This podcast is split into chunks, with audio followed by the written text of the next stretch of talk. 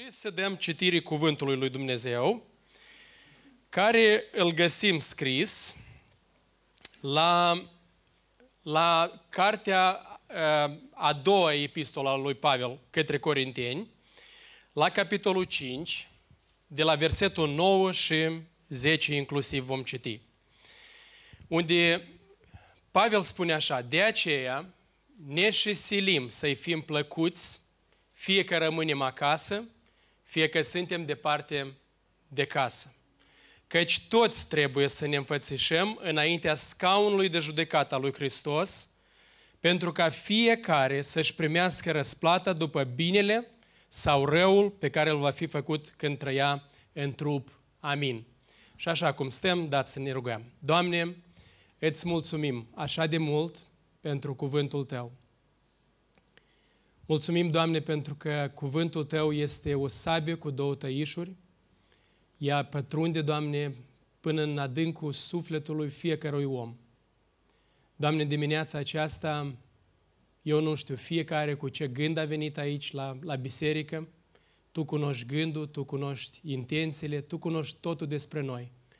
Pentru că Tu spui, Doamne, în cuvântul Tău că înaintea Ta este totul gol și descoperit. De aceea, Doamne, noi ne înfățișăm înaintea Ta și ne deschidem inima. Te rugăm, Doamne, să ne vorbești. Te rog să te folosești de buzele mele, Doamne, ca să transmiți cuvântul Tău. Și dă-ne, Doamne, fiecăruia o inimă deschisă ca să auzim ceea ce vrei să ne vorbești Tu. În numele Domnului Isus. Amin. Vă rog să ocupați locurile. Da, din, din păcate nu, nu lucrează uh, prezentarea, dar poate o dau pe urmă lui, lui sora Svetlana și o să o pună pe, pe internet.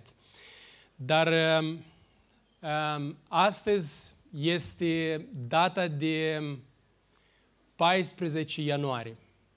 Și poate pentru unii 14 ianuarie cu 13 ianuarie este Sfântul Vasile, o sărbătoare care aseară cineva a mers cu colendatul.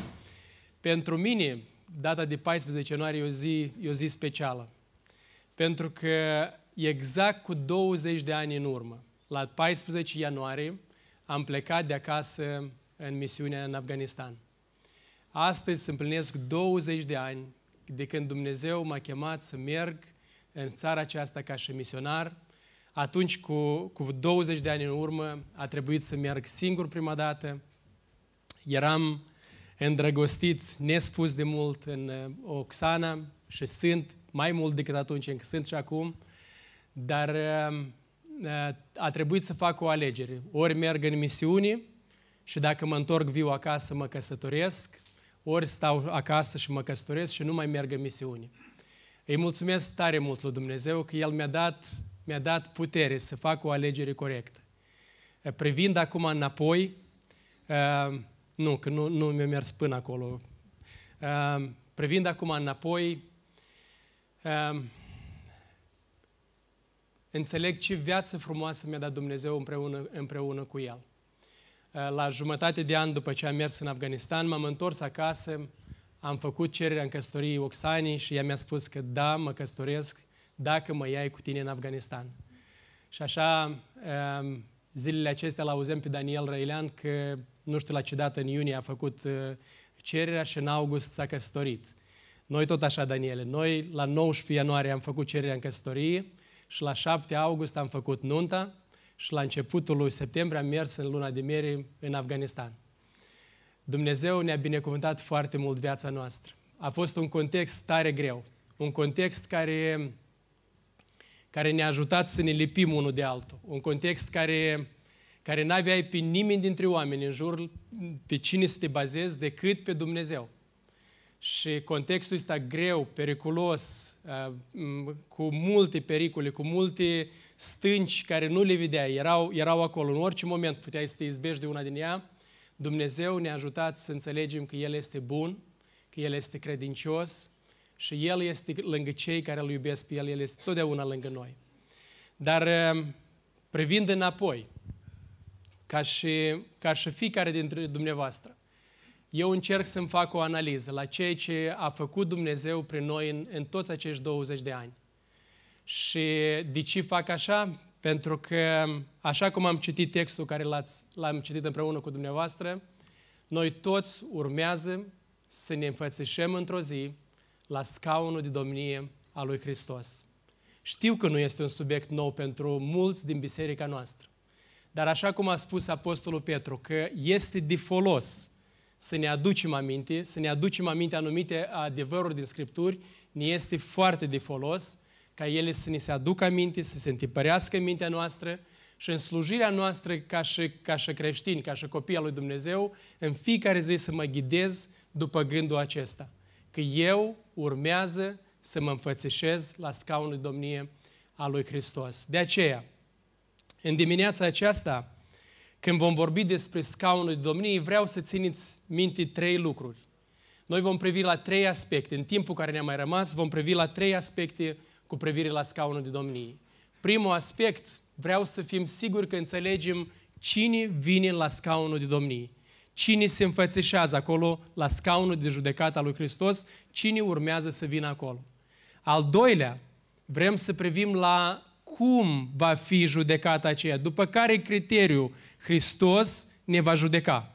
Că fiecare poate să aibă o opinie a lui, fiecare poate să aibă o explicație a lui, ceea ce crede el, ceea ce a înțeles el, dar vrem să vedem din Scripturi după care criteriu Hristos își va face judecata cu fiecare din, din noi prezenți aici și din fiecare care, care o să ne audă prin, uh, prin internet. Și al treilea lucru, vom vedea, vom privi la, la ceea cum să mă pregătesc eu în fiecare zi știind că urmează să steau în fața tronului de judecată a lui Hristos. Deci trei lucruri urmează să le vedem în dimineața aceasta și haideți să privim în Sfintele Scripturi. În primul rând, odată când eram în, pare mi în Tajikistan și vorbeam cu, cu cineva din creștini și când am spus că noi creștinii urmează să ne înfățișăm la scaunul de judecată al lui Hristos, cineva a spus, nu ne speria, pentru că ceea ce spui tu nu este biblic. În Biblie scrie că cine crede în Isus nu va mai fi judecat. Și așa este. Așa este. La Evanghelia după Ioan, capitolul, capitolul 3, de la versetul 16 și mai jos, Evanghelistul Ioan, sau Dumnezeu prin Evanghelistul Ioan, spune că fiindcă atât de mult a iubit Dumnezeu lumea, că a dat pe singurul său fiu, ca să, ca să, ca să moară la o cruce de la Golgota, l-a dat pe singurul său fiu, pentru că ce? Pentru ca oricine crede în el să nu piară, dar să aibă ce? Viață veșnică. Și următorul verset spune că Dumnezeu n-a trimis pe Fiul Său în lume ca să, ca să judece lumea, ci ca să, o, ca să o mântuiască. Și apoi la versetul 18, versetul care mi l-a citat fratele și, și, și surorile de atunci, zice așa, oricine crede în El nu este judecat. Dar cine n-a crezut sau dar cine nu crede, a și fost judecat, pentru că n-a crezut în numele singurului Fiu al lui Dumnezeu. Și așa este, frați și surori. Oricine crede în Isus Hristos, el nu este judecat cu judecata despre care spune aici Sfânta Scriptură. Și noi știm cu toții, cei care venim la studiu biblic, cei care am studiat Scriptura, noi știm că există două scaune sau două locuri de judecată. La un loc a judecății unii va veni toți cei necredincioși, toți cei care l-au, l-au, l-au respins pe Iisus Hristos, cei care n-au crezut în singurul Fiu al lui Dumnezeu, aceia vor veni la o judecată care, care rezultatul judecății aceea va fi moartea veșnică. La Apocalipsa, capitolul 20, zice că morți mari și mici au venit, s-au înfățișat înaintea tronului mare și alb, s-au deschis cărțile și la cărțile celea, potrivit cu ce era scris în cărțile celea, cu faptele care le-au făcut oamenii aceștia, Dumnezeu urmează să, să judece pe toți necredincioșii de pe, de pe fața pământului. Vii, care sunt acum vii sau care au murit, ei toți vor învia și vor veni la, la tronul cel mare și alb ca să dea o socoteală pentru viața lor. Și acolo zice că oricine n-a fost găsit scris în cartea vieții, va fi aruncat în iazul de foc și de pucioasă care este moartea a doua. Deci, deci toți cei necredincioși care l-au respins pe Domnul Isus Hristos urmează să se înfățeșeze la scaunul acela de domnie. Dar noi, frați și surori, noi care am crezut în Isus Hristos, aici la Corinteni, la capitolul 5, Pavel ne dă câteva lucruri foarte importante care vreau să le ținem minte în dimineața aceasta. În primul rând, scrisoarea aceasta ea este adresată creștinilor, bisericii. Și Pavel explică aici bisericii de la, de la, de la versetul 1 până la 8, el explică ce urmează să se întâmple cu noi. El spune că vrea să iasă din trupul acesta, să se, să se înfățișeze înaintea Domnului, acasă la Domnul, să primească trupul cel nou și explică toate lucrurile care urmează să se întâmple cu fiecare creștin care a crezut din toată inima în Domnul Isus Hristos. Dar, la versetul 10, vreau să-l urmăriți împreună cu mine, Pavel spune creștinilor, zice căci, e o concluzie, căci toți trebuie să ne înfățișăm înaintea scaunului de, de judecata lui Hristos. Deci cine vine la judecata aceasta? Toți vin la judecata aceasta. Toți vin cine? Toți aceia care au crezut în Domnul Isus Hristos ca Domn și Mântuitor și a cărui păcat Hristos l-a, l-a curățit odată pentru totdeauna, toți oamenii aceștia urmează să vină la scaunul de judecată al lui Isus Hristos. Și observați aici la versetul 10 că nu zice toți probabil vor veni, toți trebuie să, să vină la, la scaunul de, de judecată. E exact același cuvânt care îl folosește Domnul Isus în Evanghelia după Ioan când vorbește cu Nicodim și zice, nu te mira că ți-am zis, trebuie să te naști din nou. Cu alte cuvinte, e o poruncă, e ceva care, care nu poți să, să, să o eschivezi. Trebuie să te, să te înfățișezi la scaunul de judecată al lui Hristos. Că vrei acest lucru, că nu vrei, că îți place, că nu-ți place, noi toți ne vom înfățișa la scaunul de judecată al lui Hristos. Și de ce trebuie să ne înfățișăm acolo? Pentru ca să primim o răsplată. Scaunul de judecată al lui Hristos nu este pentru ca să primești sau să pierzi mântuirea. Scaunul de judecată al lui Hristos și cei mai mulți de noi, noi bine știm lucrul ăsta, este când acolo vom primi răsplata. Acolo, la scaunul de judecată al lui Hristos, acolo se va se va pune punctul, ultimul punct, ce-l pune Dumnezeu, nu-l punem noi. Acolo Dumnezeu va, va, va regla toate, toate lucrurile. El, el acolo va da pe față toate lucrurile și acolo, potrivit cu judecata care va face El acolo, acolo se va da răsplata. Și acum întrebarea este, dar cum se va da răsplata? Sau potrivit cu ce criteriu o să se dea sau nu o să se dea răsplata? Cum o să facă Dumnezeu judecata aceasta? Uite aici, chiar în versetul, în versetul 10, uh, Pavel spune ceva interesant. Zice, pentru ca fiecare să-și primească răsplata și atenție. Cum? După binele sau răul pe care îl va fi făcut când trăia în trup. Cu alte cuvinte, sunt două criterii mari după care Dumnezeu, Domnul Iisus Hristos, ne va judeca pe fiecare. Noi creștinii care am crezut în Domnul Isus Hristos, noi când am, ne-am, ne-am dat viața Domnului Isus, toate, tot trecutul nostru, tot trecutul, toate faptele negre ale, ale păcatului, toate faptele întunericului care le-am făcut, Isus Hristos, prin sângele Lui, le-a plătit la crucea de la Golgota și ne-a curățit odată pentru totdeauna.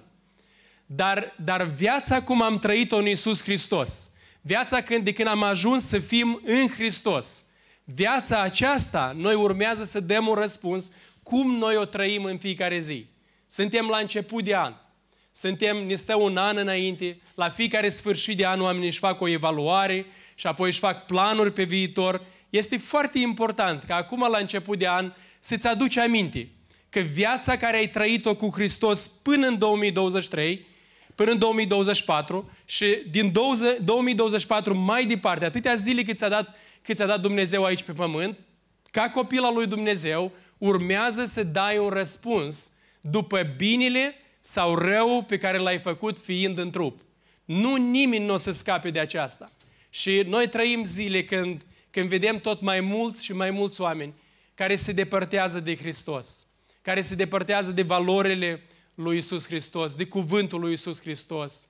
Așa cum am spus și la sărbătoarea de 15 ani, când privești la pozele acestea, pe mulți nu-i mai vezi aici. Sunt mulți oameni care au început bine, n-au terminat bine. Sunt mulți oameni care, care parcă fac lucrarea, dar, dar o, fac, o fac fără ca să se gândească la calitatea ei. Vreau să, să-ți aduci aminte, acum la început de an, că urmează fiecare dintre noi să dăm un răspuns și nu oricare răspuns. Tot ce am făcut eu în trup cu Isus Hristos, fiind în Isus Hristos, El o să, el o să împartă în două, în două părți. Toate faptele mele, Domnul Isus Hristos atunci la scaunul lui de domnie, El o să le împartă în două părți. O să spună, Alexei, asta tot ce ai făcut tu este bine. Dar asta tot ce ai făcut tu este rău. Și acum, vedeți, când dacă v-aș întreba pe dumneavoastră, pe fiecare aici, ce este bine și ce este rău, probabil că o să avem multe păreri aici, ce este binele și ce este rău. Pentru că fiecare din noi are un concept al lui despre, despre lucrul acesta. Dar eu aș vrea să privim pe scurt aici chiar în capitolul, capitolul 5. Care, contextul capitolului 5. Cine arată care este binele cela care Dumnezeu o să ne aducă la judecată și o să spună că asta e bine. Și care este rău, acela care El o să spună că asta e rău. Acum, un lucru interesant cu privire la cuvântul bine de aici, din, din versetul 10, cuvântul bine din limba greacă aici este un cuvânt care arată că binele acesta este, cum, este un bine în esență e bun, în caracter e bun și în rezultatul lui e bun. Ceva care e bun sub, orice, sub orice formă e bun. Și interesant că dicționarul biblic zice că e o calitate a lui Dumnezeu. Calitate că Dumnezeu este binele suprem. Este ceva din Dumnezeu, este ceva dumnezeiesc care, care, care poți să-l faci. Și Dumnezeu îl califică ca și bine. Și ce este binele cela suprem, care Dumnezeu ne cheamă pe fiecare, ca și copii al lui Dumnezeu, să-l facem nu numai în 2024, dar până la sfârșitul uh, zilelor cât vom mai trăi, trăi aici pe, pe pământ. Acum, trei lucruri le-am văzut în capitolul acesta foarte, foarte mm, evidente, care Pavel le, le atenționează și le accentuează aici. La versetul 17, Iac, ă, Pavel zice, spun Iacov, că am predat toate două săptămâni Iacov și tot repet Iacov, dar e Pavel aici. Ă, la versetul 17, Pavel zice, oricine este în Hristos este o făptură nouă. Toate cele vechi s-au dus, iată că toate s-au făcut noi. Și cineva iarăși ar putea să indice aici la versetul acesta și spună, păi vezi, toate s-au făcut noi, toate cele vechi s-au dus, de ce mai trebuie judecat? Nu, nu. Tot ce, tot ce o să fie după ce te-ai făcut nou, tot ce ai, cum ai să trăiești după ce te-ai făcut nou, urmează să dăm un răspuns. Urmează să dăm o socoteală de viața care am trăit-o în trup, fiind ființe noi în Isus Hristos. Și exact după aceasta, la versetul 18, Iaco, ă, Pavel zice așa, și toate lucrurile acestea sunt de la Dumnezeu, care ne-a împăcat cu El prin Isus Hristos și ne-a încredințat slujba împăcării.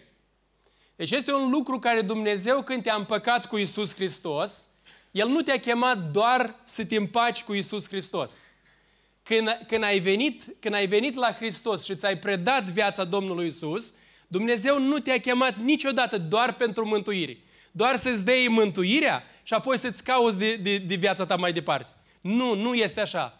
El ne-a, El ne-a răscumpărat prin sfânt sângele Domnului Isus Hristos, ne-a împăcat prin Isus Hristos cu El, dar observați aici în versetul 18, El ne-a încredințat ceva. El ne-a încredințat ceva foarte bun. Bun sub orice formă, bun în caracter și în esență. Și bunul ăsta este slujba împăcării, care suntem chemați, fiecare dintre noi, suntem chemați să o ducem. Și cineva ar spune că nu numai slujitorii trebuie să o facă, numai misionarii trebuie să o facă, eu nu pot să o fac, eu nu mă simt vrednic să o fac. Nu, nu, nu, dragul meu. Aici, versetul 18, Scriptura spune că oricine s-a împăcat cu Isus Hristos, Dumnezeu i-a încredințat slujba împăcării. E o slujbă, e un lucru, e, o, e, o, e ceva care te-a angajat în slujba Lui. Ai contractul semnat cu sângele lui Isus Hristos. Contractul care te-a angajat Dumnezeu în slujba Lui, te-a, angaj, te-a chemat în slujba Lui, contractul acela, cerneala cu care a fost scrisă, a fost iscălită, este sângele sfânt și fără păcat a Domnului Isus Hristos. El te-a chemat să faci slujba aceasta. Ăsta este binele după care Dumnezeu o să te verifici la scaunul de judecată al lui Hristos. Cum ți-ai dus slujba asta în păcării? Cum eu ți-am încredințat o slujbă? Eu te-am chemat la slujba asta. Cum ai dus-o tu slujba aceasta? Cum o duci tu? Cum ai dus-o tu fiind în trup în fiecare zi până ce te-ai întâlnit, te întâlnit cu mine? Dar, dar Pavel continuă aici și la versetul 19 el zice că adică Dumnezeu era în Hristos împăcând lumea cu sine, neținându-le în socoteală păcatele lor și ne-a încredințat cuie nouă, creștinilor, ne-a încredințat nouă propovăduirea acestei împăcări. Deci nu numai ți-a dat slujba împăcării, dar cuvântul propovăduirii este cuvântul logos din, din greacă, care este cuvântul. Că mulți oameni vor să ducă slujba împăcării astăzi, dar nu, nu vor să-l ducă cu instrumentul care Dumnezeu le-a dat ca să faci slujba împăcării. Noi avem cuvântul lui Dumnezeu. Noi avem cuvântul care este Duh și viață. Și Dumnezeu când te trimite în lumea aceasta să duci slujba împăcării, nu te trimite să o duci oricum. El îți dă cuvântul împăcării care trebuie să-l duci cu el, cu cuvântul acela. Noi trebuie să propovăduim cuvântul.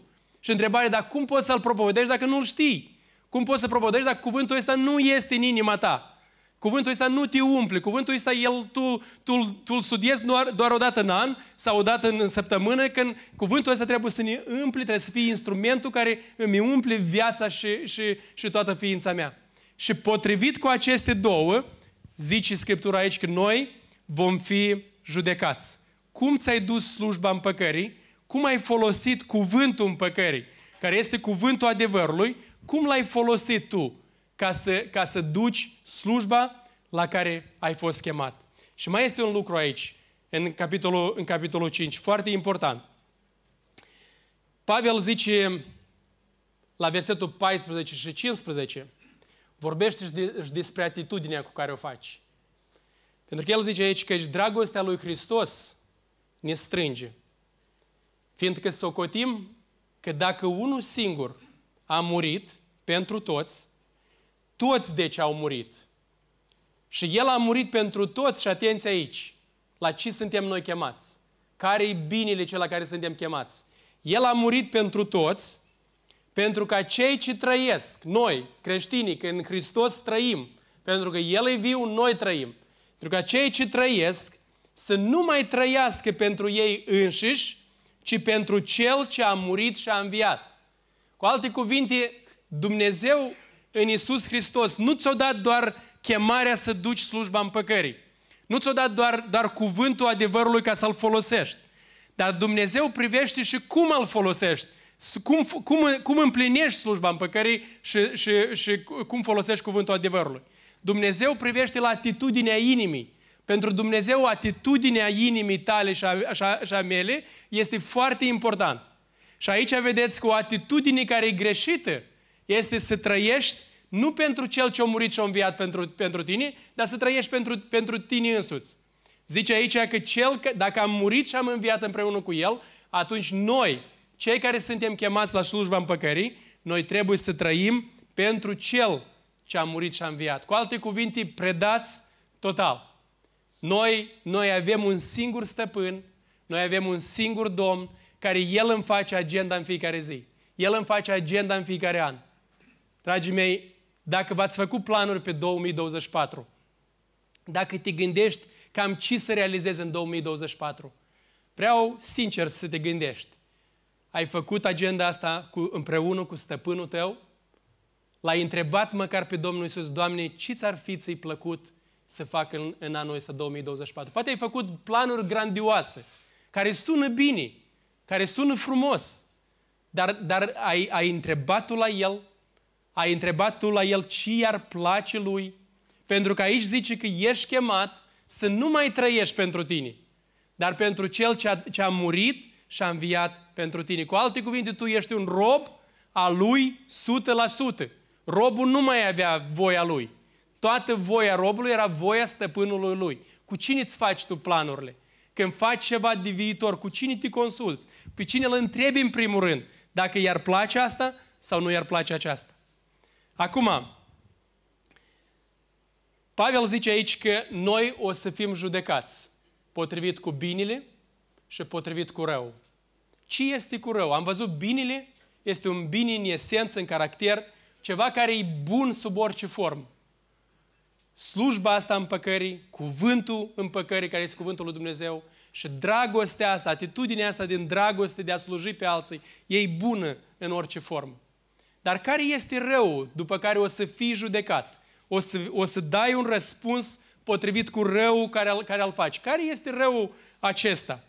Și interesant că când te gândești la rău, de cele mai multe ori te gândești la păcat, nu-i așa? Potrivit cu păcatele care le-ai făcut, îți dai răspuns. Dar eu aș vrea să vă atenționez la ceva interesant, că tot, tot Pavel, la 1 Corinteni, capitolul 6, el zice așa acolo, la versetul 9, zice, nu știți că cei nedrepți nu vor moșteni împărăția lui Dumnezeu? El spune un, un, un adevăr. Chiar voi nu știți, îi întreabă? Nu știți, asta, asta e adevăr, că cei nedrepți sau cei care au o viață nedreaptă, cei care trăiesc o viață în nedreptate sau în păcat, ei nu moștenesc împărăția lui Dumnezeu. Și el merge mai departe, zice, nu vă înșelați în privința aceasta. Nici curvarii, și dă o listă lungă aici, curvarii, nici închinătorii la idol, nici prea curvarii, nici malahii, sodomiții, hoții, lacomii, bețivii, defăimătorii, uh, hrăpăreții nu vor moșteni împărăția lui Dumnezeu. Asta e, asta e stabilit. Cu oamenii ăștia care trăiesc în, păcatul, în păcatele acestea, trăiesc în păcatele acestea ca o, ca o formă de viață, ca un mod de viață. Să nu se înșele nimeni, că oamenii ăștia nu or să împărățească împărăția lui Dumnezeu. Și oamenii aceștia, care au o formă de aceasta de viață, ei nu or să vină la scaunul de judecată lui Hristos. Să nu se înșele nimeni. Ei, pe ei așteaptă scaunul mare și alb, la tronul mare și alb al lui Dumnezeu, unde, unde rezultatul judecății aceea este o pierzare veșnică. De ce? Pentru că oamenii ăștia, pentru oamenii ăștia niciodată n-au fost născuți de nou, n-au crezut din toată inima în Domnul Isus Hristos. Și oamenii ăștia care trăiesc în păcat, care să joc de păcatul, oamenii care poate vin la biserică în fiecare duminică, oameni care, care, eventu- care aparent ei par bine, oameni care ei trăiesc aparent în fața la ceilalți, ei sunt bine. Dar, dar când pleacă de aici, când nu-i mai vede nimeni, oamenii ăștia trăiesc în păcat, ei continuă în păcat și ei trăiesc o viață de nedreptate. Ia, Pavel zice aici, cu, cuvântul lui Dumnezeu zice aici, să nu se înșele nimeni. Pentru că oamenii aceștia nu vor împărăți împărăția lui Dumnezeu, nu vor moșteni-o, pentru că ei trăiesc în câmpă, n-au fost eliberați niciodată de acolo. Dar, ce vreau să spun cu toate acestea? Că când zice rău, când noi vom da socoteală pentru rău care l-am făcut în trup, nu se referă la păcat acolo. De ce nu se referă la păcat? Pentru că păcatul nostru, frați și surori, păcatul nostru a fost, a fost uh, răsplătit sau a fost curățit în totalitate de Domnul Isus Hristos. El a plătit cu sângele Lui pentru păcatul nostru, nu pentru ca noi să facem mai mult păcat, dar ca să ne izbăvească Așa a zis el la Evanghelia de Ioan, că cine cunoaște adevărul, adevărul îl face liber, liber de păcat. Liber nu să faci tot ce vrei, liber să nu mai păcătuiești. Cuvântul lui Dumnezeu, Domnul Iisus Hristos, te ajută, te eliberează de păcat. Și pentru păcatul nostru, atunci când te înfățișezi înaintea Lui, păcatul nostru este răsplătit sau este, este cel care dă răspuns pentru el, este însuși Domnul Iisus Hristos. Țineți minte când V-am spus cazul acela când mergeam cu, cu talibanul acela în, în, în taxi și um, cred că vă aduceți aminte cu cazul ăsta, când m-am, eram încă, nu eram căsătorit și nu mă învățam limba și um, m-am urcat în taxi, trebuia să merg 13 ore până, la, până în capitala Afganistanului, un drum foarte, un drum de vreo 300 și ceva de kilometri, dar trebuia să-l fac în 13 ore.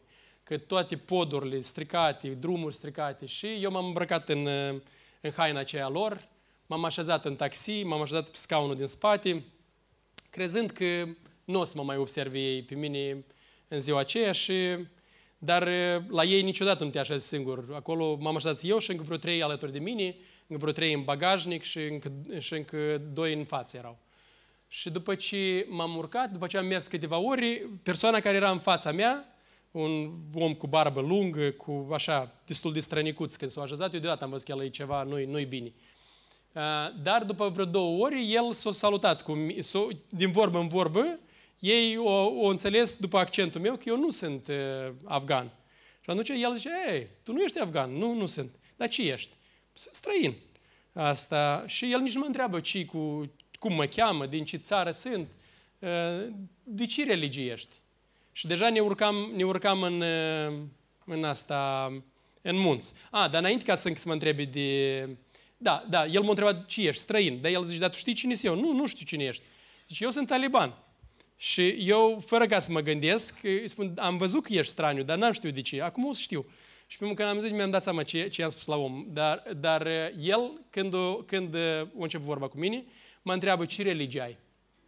Și de când m-am uitat pe fereastră, când am văzut că sunt în munți, sunt departe de asta, nimeni, nimeni, la Moldova nu era nimeni cu mine acolo, um, asta, m-am gândit ce să-i răspund la omul ăsta. Bine, ca să fac istoria mai lungă, i-am spus că sunt creștin, el în toate aceste 13 ore s-a început o discuție așa de, de bună și asta, de câteva ori au vrut să oprească taxiul, să, să mă împuște, să mă bată, să mă multe, dar Dumnezeu a fost cu mine, Dumnezeu m-a protejat, dar ce vreau, unde vreau să ajung? Că la un moment dat, el foarte mânios pe mine, zice, dacă acum, zice, opresc taxiul, te scot de aici, zice, și și zice, unul din soldații mei, că el era cu doi lângă mine acolo, zice, unul din ei te împușcă pe tine, zice, în ziua, în ziua judecății Dumnezeu pe cine, al, pe cine al judecă? Pe, pe cel care te-a împușcat sau pe cel care era de alături? Eu zic, pe cel care m-a împușcat. Cum atunci Iisus Hristos poate să răspundă pentru, pentru păcatele tale? Zice, dacă acum eu te omor și tu, tu vii chiar în fa, în, la poarta raiului, zice, Dumnezeu și Dumnezeu te întreabă, de ce să-ți dau voie să intri? Tu ce ai să-i spui? Că, că chiar zilele astea citeam în jurnalul meu că mi-am scris acolo că aveam impresia că, că el e evanghelist, nu-i terorist, știi? Că îmi punea așa întrebări bune de, ca să-i explic Evanghelia.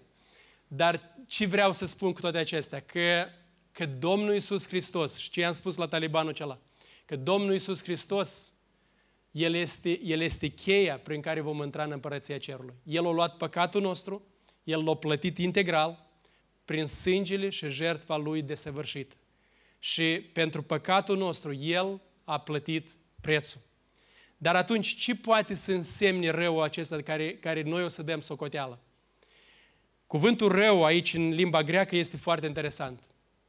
Rău înseamnă lucruri obișnuite sau mediocre, lucruri fără greutate, lucruri neînsemnate, asta înseamnă, asta înseamnă lucrul ăsta, lucruri ușoare, fără însemnătate, lucruri care n-au greutate în, în, în fața lui Dumnezeu. Noi pentru lucrurile astea, frați și surori, o să dăm, o să dăm răspuns înaintea lui Dumnezeu. Când te gândești la viața ta care ai trăit-o până aici, gândește câte din ele se califică la binele cela care, care am văzut și câte din ele se, se, se califică ca și rău, ca și lucruri ușoare, fără de, de însemnătate, lucruri care, care ele n-au nicio greutate din punct de vedere veșnic. Câte din ele ai făcut anul care a trecut sau poate chiar săptămâna care a trecut. Sunt lucruri care îți par, dar ele nu sunt așa de, de rele. E bine, dar, dar ele îți fură timpul, ele îți fură viața și tu în loc să te investești în lucrurile care sunt cu adevărat buni, tu îți irosești, îți irosești viața. Și mă gândeam în capitolul 5 aici de la, de la 2 Corinteni, care ar fi lucrurile lipsite de, de valoare, care noi ca și creștini am, am putea să le facem. În primul rând, să nu faci ceea ce, la ceea ce ai fost chemat. Să te ocupi cu toate nimicurile, dar să nu faci, să nu împlinești slujba împăcării, cu cuvântul împăcării, în dragostea lui Dumnezeu, să nu le împlinești, să le lași într-o parte. Sau le faci, dar le faci ca un hobby, ca ceva care când ai timp. Și uiți că de fapt tu ai fost angajat, tu ai fost chemat, tu ai fost pus în slujba lui Dumnezeu să o faci zi de zi. Și nu avem o scuză, pentru că noi acolo la scaunul de judecată, noi o să trebuie, trebuiască să, ne, să, ne, să, să dăm un răspuns. De ce am făcut așa? Cum mi-am trăit eu viața potrivit cu slujba la care am fost angajați? Cine din angajatorii lumei astea te ia la lucru, te semnează că te ia la lucru doar când ai timp să faci lucru pentru ei? Cine dintre ei îți plătește salariu pentru lucru care tu îl faci doar când vrei sau dacă, dacă o să poți sau dacă o să ai timp? Eu, eu nu știu așa, așa, așa angajatori. Poate și există. Dar, dar noi, până și oamenii înțeleg că când te angajezi la ceva, trebuie să-ți faci slujba. Dumnezeu ne-a angajat la slujba Lui ca să o facem și să o facem cu tragere, cu tragere de inimă. Dar, aici la, la 2 Corinteni 5, Pavel mai zice ceva interesant. Zice la versetul 11, ca unii care cunoaștem de frica de Dumnezeu, pe oameni căutăm să îi încredințăm, dar Dumnezeu ne cunoaște bine și ne dăjduiesc că și voi ne cunoașteți bine cugetele noastre. Cu aceasta nu ne lăudăm singuri iarăși înaintea voastră, ci vă dăm un temei de laudă cu privire la noi. Știți că corintenii îl învinuiau pe Pavel că el să laudă singur. El zice, vă dăm vouă un temei ca voi să vă lăudați cu noi. Ca să aveți cu ce răspunde acelora, și atenți aici, care se laudă cu ce este în înfățișare și nu cu ce este în inimă. Ce vrea să spună Pavel aici? El vrea să spună despre o problemă care este și dacă o să priviți atenți, o să o vedeți foarte des cum se întâlnește chiar printre creștini. Oameni care, care se, se concentrează la ceea ce se vede, la înfățișare, dar nu la inimă. Dar ce vrea să spună cu asta? Oameni care parcă aparent ei fac o slujbă, ei parcă fac ceva bun, dar, dar inima lor nu este bine. Inima lor nu este într-o stare bună înaintea lui Dumnezeu. Și Pavel zice că asta nu este o stare, nu este un lucru care noi trebuie să-l facem. Este un lucru rău. Un lucru rău să faci slujba împăcării cu o inimă, cu o inimă rea, cu, cu intenții rele. Asta este un lucru rău care nu trebuie să-l faci. Mi-aduc aminte, într-o țară din Asia Centrală, un, un frate, dacă pot să-i spun așa, își bătea soția. Și-o, și-o bătea foarte des. Am discutat cu el, am, l-am pus la disciplină, am făcut multe lucruri ca să, ca să nu mai facă lucrul ăsta rău. Dar el, interesant că își bătea soția, pe urmă se ducea și făcea evangelizare cu copiii și se strângeau câteva sute de, de copii și apoi vinea acasă și spunea la soției, vezi? Vezi că, că vezi ce bine merge? Dacă Dumnezeu era împotriva mea, atunci copiii ăștia n-aveau să mai vină. Dar pentru că Dumnezeu e cu mine, pentru că eu fac bine, uite, uite ce rezultat. Deci ce făcea omul ăsta? La, la înfățișare se uita că merg bine. Dar omul ăsta nu se uita la inima lui. Recent o trebuit să confrunt pe cineva.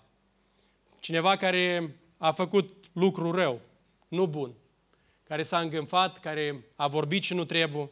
Și interesant că la persoana care așteptam pocăință, mi-a zis, tu chiar nu vezi dacă eu aș fi într-o stare bună, atunci lucrarea care o fac eu n-ar merge așa de bine.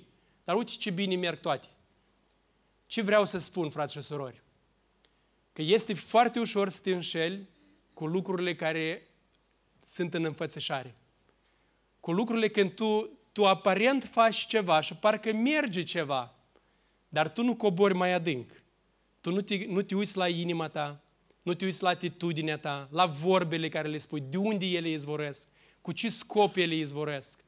Și când faci asta un lucru, asta e un lucru rău înaintea lui Dumnezeu. Un lucru rău să faci lucrarea Lui cu intenții greșite. E un lucru rău să faci lucrarea Lui fără ca să-ți piese de starea ta în, în, înaintea Lui. Și eu tare mă rog ca Dumnezeu să ne ajute pe fiecare, pe mine personal, pe dumneavoastră, pe fiecare, să, să, să învățăm să facem lucrul acesta, să privim la inima noastră, la starea inimii noastre înaintea lui Dumnezeu și apoi la tot ceea ce facem noi. Pentru că dacă te concentrezi doar la ceea ce se vede și nu la caracterul tău, ai toate șansele să, să dai greș. Și vedem că Iisus Hristos o să ne cheme la, la judecată pentru aceasta. Dar toată judecata aceasta, avem un text în Scriptură care ne spune cum o să, cum o să aibă loc. Și eu vreau, în timpul scurt care mi-a rămas, să mergem mai repede prin texte. La 1 Corinteni, capitolul 3, aici ne spune și felul cum o să decurgă judecata noastră. Și la 1 Corinteni, capitolul 3, Pavel zice, versetul 9, căci noi suntem împreună, lucrători cu Dumnezeu, voi sunteți ogorul lui Dumnezeu, voi biserica, ogorul lui Dumnezeu, clădirea lui Dumnezeu, după harul lui Dumnezeu care mi-a fost dat, eu ca un meșter zidar. Deci eu care zidesc. Zice, eu ca un meșter zidar înțelept am pus temelia, un altul clădește deasupra, dar fiecare să ia bine seama, puteți să vă subliniați, cum clădește deasupra. Căci nimeni nu poate pune o altă temelie decât cea care a fost pusă și care este Isus Hristos. El punctează aici un lucru foarte important. El arată că Isus Hristos este temelia noastră ca și biserică. Noi, noi n-am fi biserică dacă Isus Hristos n-ar fi temelia noastră. Orice adunare, orice, orice um, întâlnire de oameni, dacă n-au ca temelii ca pe Iisus Hristos, poți să o numești cum vrei, dar nu o numi biserică. Pentru că biserica trebuie să-și aibă temelia pe Iisus Hristos. Și acum, Pavel zice așa, căci nimeni nu poate pune o altă temelie decât cea care a fost pusă și care este Iisus Hristos. Iar dacă clădește cineva pe această temelie și ce clădește, el ne dă aici câteva tipuri de, de materiale. Și spune primul, prima categorie, aur, argint, pietre scumpe și a doua care sunt? Lemn, fân și tresti. Lucrarea fiecăruia va fi dată pe față. Când? În ziua Domnului. Ziua Domnului va face cunoscut căci se va descoperi în foc și focul va dovedi cum este lucrarea fiecăruia. Deci în, în ziua aceea a întâlnirii noastre cu Domnul Isus Hristos, urmează ca, ca lucrarea fiecăruia dintre noi să fie testată. Și aici, aici este o figură de stil, este o comparație cu aur, argint, petre scumpe, dar ce vrea să-ți spun aici? Că sunt două feluri de materiale care poți să le folosești la, la slujirea ta, la, la slujba aceea împăcării care ai fost chemat, tu poți folosi două feluri de materiale. Ca să zidești, ca un meșter zidar, tu zidești. Tu pui pe temelia aceasta care este Hristos. Și să nu creadă cineva că doar doar slujitorii în biserică clădesc. Nu, fiecare dintre, dintre dumneavoastră, fiecare dintre noi suntem chemați să zidim pe temelia care este Isus Hristos. La Efeseni zice că fiecare încheitură de ceva. Că dacă da, nu, dai, nu dai ceea ce ți aparține ții, să dai ca și încheitură cu darul tău duhovnicesc, tot o să dai socoteală. Că de ce nu dai? Deci trebuie să dai ceea ce poate face darul tău. Slujba darului tău trebuie să o dai, trebuie să o faci ca să, ca să, ca să împlinești slujba care te-a chemat Dumnezeu. Dar cu ce fel de material faci? Asta o să fie, o să fie judecat atunci. Și vedeți, sunt, sunt materiale care or să ardă în ziua aceea și sunt materiale care nu or să ardă, care sunt rezistente la, la, la foc. Sunt materiale care omul poate să le mulțească, fân, lemn, tresti, poți, poți să le mulțești, poți să cauți, să găsești mai multe, adică să ai pus iarbă, ai, ai semănat iarba, ai cosit-o, e mult mai ușor să o, să o mulțești. Pe când aurul, argintul și pietrele scumpe, ele nu, nu le poți pune în pământ și să găsești mai multe. Deci ele sunt date de Dumnezeu, ele sunt, ele sunt puse acolo în pământ ca să le găsești și să le folosești apoi. Și Dumnezeu aici face o, o comparație cu ce fel de cu ce fel de material tu îți cheltuiești viața? Cu ce fel de material tu zidești în lucrarea care ai fost pus? Cu material care este, care are amprentă de mână omenească? Sau cu material dumnezeiesc, care este cuvântul lui Dumnezeu, care este bunul cel absolut, care e bun sub orice formă? Cu ce, cu ce zidești tu trupul lui Hristos? De ce este important? Pentru că versetul, versetul 14 zice acolo, dacă lucrarea zidită de cineva pe temelia ce rămâne în picioare, el va primi o răsplată. Dacă lucrarea lui va fi arsă, își va pierde răsplata. Cât despre el, va fi mântuit, dar ca prin foc. Frați și surori, um, eu tare mă rog ca, ca Dumnezeu în dimineața aceasta și în minutele care ne-au mai rămas să ne gândim bine la slujba care o, care o, care o facem. Gândește bine la, la materialele care le-ai folosit până azi să-ți împlinești chemarea. Ai folosit materiale scumpe, care sunt lucrurile duhovnicești, buni, date de Dumnezeu, cuvântul Lui, piatra asta nestemată care ne-a dat-o El, sau ai folosit orice alt lucru care, care aparent parcă, parcă se întâmplă ceva, dar ele nu sunt de calitate. Ele nu sunt de calitate veșnică și ele, ele nu or să rămână. Acum, o să vă mai iau câteva minute, dar este important ceea ce vreau să vă spun. Uh, întrebarea care, care trebuie să-ți o pui Și tare aș vrea să vă concentrați la ceea ce vă spun. Întrebarea este următoarea. Poți să zidești cu materiale bune, dar tot să rămâi fără, fără răsplată? Gândiți-vă la, la întrebarea asta. Poți să zidești cu cuvântul lui Dumnezeu, cu slujba împăcării, cu, cu cuvântul împăcării și totuși să rămâi fără răsplată în ziua aceea. Da, poți. Și uitați-vă cum. La, țineți minte exemplu care îl dă Pavel la Filipeni. La Filipeni, capitolul 1, de la versetul 12 și mai departe, o să trec repede, dar el este foarte important ca să, ca să vă concentrați. Pavel zice, el este, țineți minte, că el este în închisoare. El este în închisoare pentru cuvântul lui Dumnezeu, stă la Roma, așteaptă să fie judecat de cezar acolo. Și el zice, vreau să știți, fraților, că împrejurările în care mă găsesc mai degrabă au lucrat la înaintarea Evangheliei. În adevăr, în toată curtea împărătească și pretutindinea iurea, toți știu că sunt pus în lanțuri din pricina lui Isus Hristos. Și acum atenție. Zice, și cei mai mulți dintre frați, îmbărbătați de lanțurile mele, au și mai mult îndrăzneală să vestească fără teamă cuvântul lui Dumnezeu. Deci ce fac frații? Vestesc fără teamă cuvântul lui Dumnezeu. E ceva rău? Nu, e ceva bun. E ceea ce, ce suntem noi chemați. Să vestim fără teamă cuvântul lui Dumnezeu. Dar uitați problema următoarea. La versetul 15. Unii, este adevărat, propovăduiesc pe Hristos din ce? Din pismă și din duc de ceartă. Dar alții din bunăvoință. Pe cine îl propovăduiesc? Pe Hristos îl propovăduiesc. Cu alte cuvinte, folosesc cuvântul lui Dumnezeu. Aparent, aparent ei fac ceva bun. Aparent e ceva extrem de, de, de, de, de bine.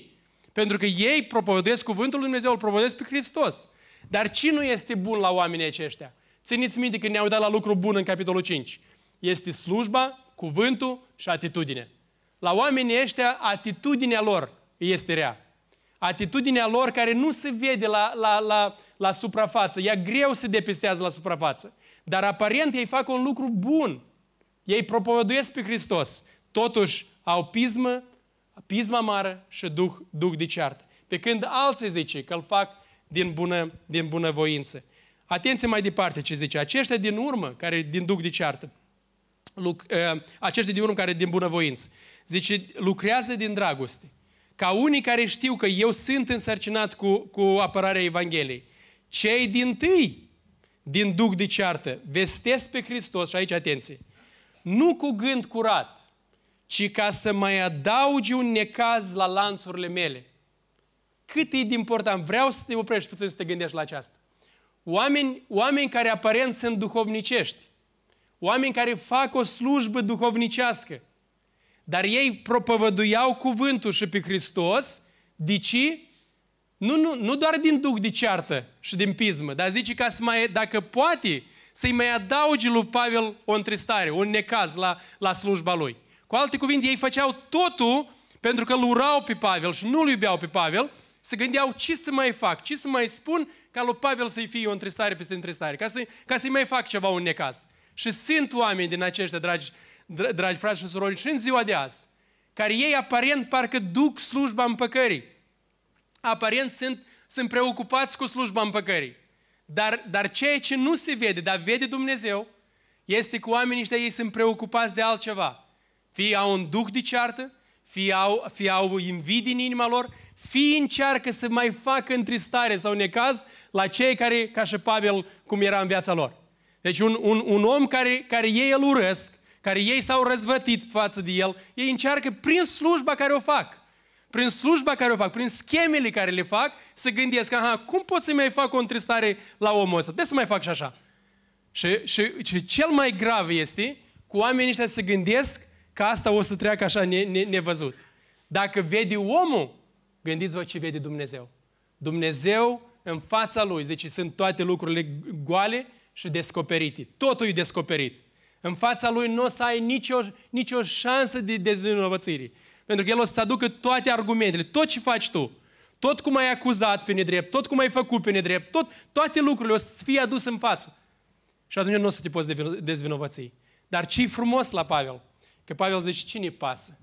Fii de ochii lumii, cum fac unii. Fii din toată inima. Hristos este propovăduit. Și El se bucură de lucrul acesta. Dumnezeu să ne ajute pe fiecare ca să nu ne pierdem răsplata. Doar un singur text din Biblie vreau să-l vă citesc, cum să te pregătești de judecata aceasta. Deja am văzut multe lucruri cum să te pregătești. Dar un alt text cu care vreau să închei, la Coloseni, capitolul 3, versetul 23 la 25, tot Pavel zice așa, orice faceți, să faceți cum? Să faceți din toată inima. Asta a fost motoul nostru, îmi pare, cu, două, cu doi ani în urmă. Tot ce faceți, să faceți din toată inima, ca pentru cine? Ca pentru Domnul. Nu ca pentru oameni. Deci poți să faci ceva în slujba ta, dar dă întrebarea, pentru cine o faci? O faci pentru ca să o vadă oamenii sau o faci pentru Dumnezeu? Când vii la o slujbă în biserică, când faci ceva în biserică, faci ca să vadă, doar ca să te vadă păstorii bisericii, liderii bisericii, sau o faci ca să te vadă Dumnezeu? Și aici, aici o, doar te întreb ca să te analizezi. Pentru că doar, doar, doar dumneavoastră și eu personal putem să ne vedem inimile noastre cum, cum sunt. Motivele noastre, de unde izvoresc. Zice aici Pavel că să faci din toată inima. Nu, nu superficial, din toată inima să o faci și să o faci din toată inima ca să te vadă Dumnezeu. Asta să-ți fie preocuparea.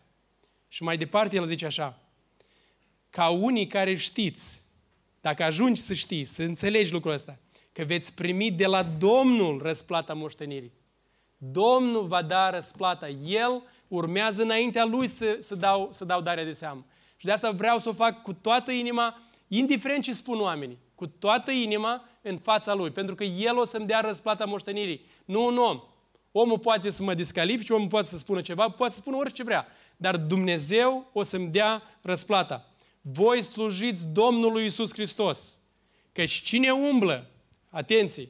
Cine umblă cu strâmbătate, își va primi plata după strâmbătatea lui, pe care a făcut-o.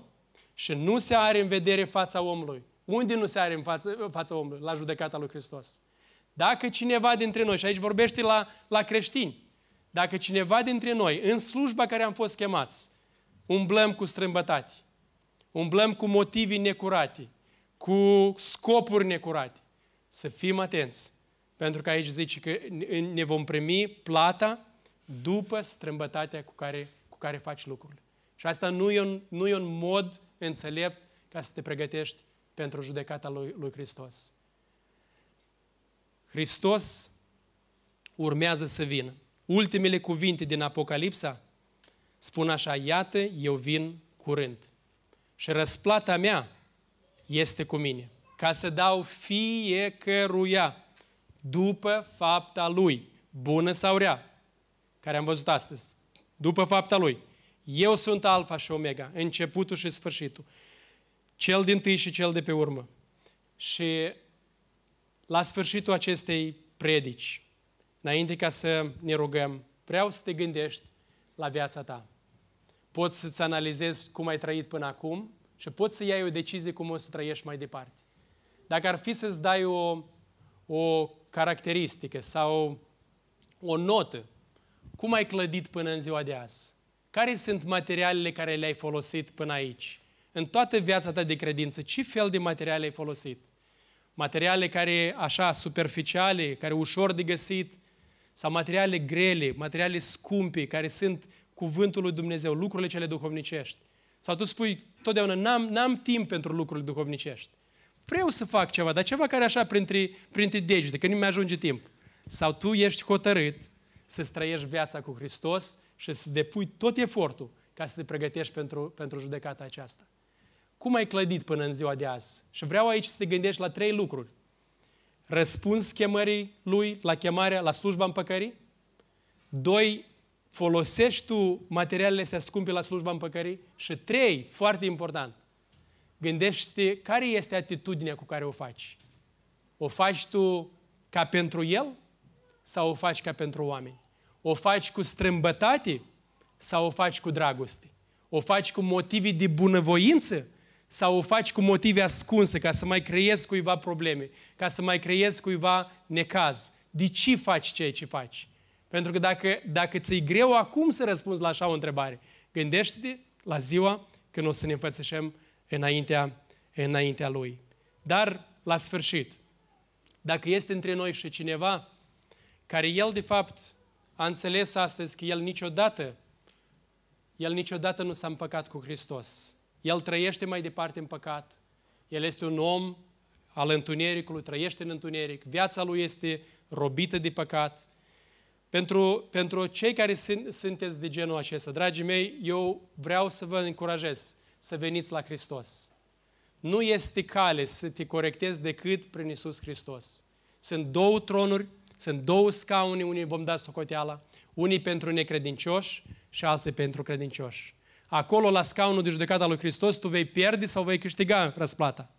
Dar vei fi mântuit ca prin foc dacă ți vei pierde uh, uh, răsplata. Dar la scaunul mare și alb nu mai este nicio nădejde. De ce nu este o nădejde? Pentru că, pentru că oamenii ăștia l-au neglijat pe singurul mântuitor, care este Isus Hristos. Și Biblia zice că dacă ai păcătuit, trebuie să-ți mărturisești păcatul și El este credincios și drept ca să te ierte. Și mărturisirea aceasta este pentru toți.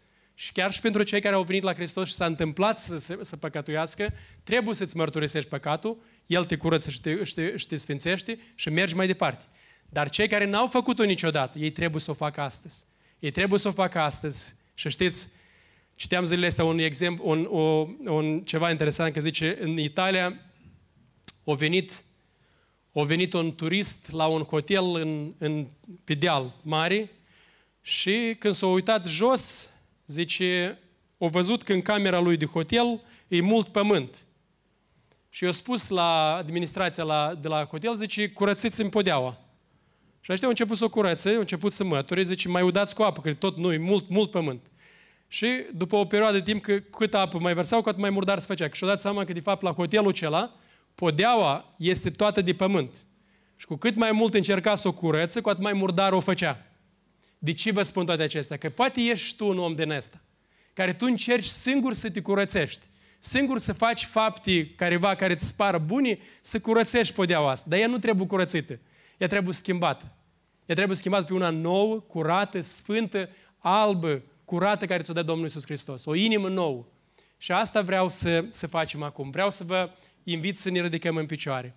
Și dacă este cineva care înțelege că încă nu i-a schimbat Domnul Iisus inima, atunci să, să vină aici în față, să ne rugăm împreună, ca Domnul Iisus să vă dea o inimă nouă, o viață nouă și un început nou cu El. Și dacă, dacă ești împăcat cu Domnul Iisus Hristos, dar, dar îți dai seama că viața ta n-a fost așa după binele celălalt după care am văzut astăzi în Sfintele Scripturi. Tot astăzi, acolo unde ești, mărturisește păcatul acesta Domnului Isus. Spune, Doamne, eu nu mai vreau să trăiesc viața așa. Eu vreau să-mi, traie, să trăiesc viața cu, cu lucrurile sfinte, cu, cu lucrurile scumpe care vor rămâne pentru veșnicii. Spune Domnului Isus asta într-o rugăciune.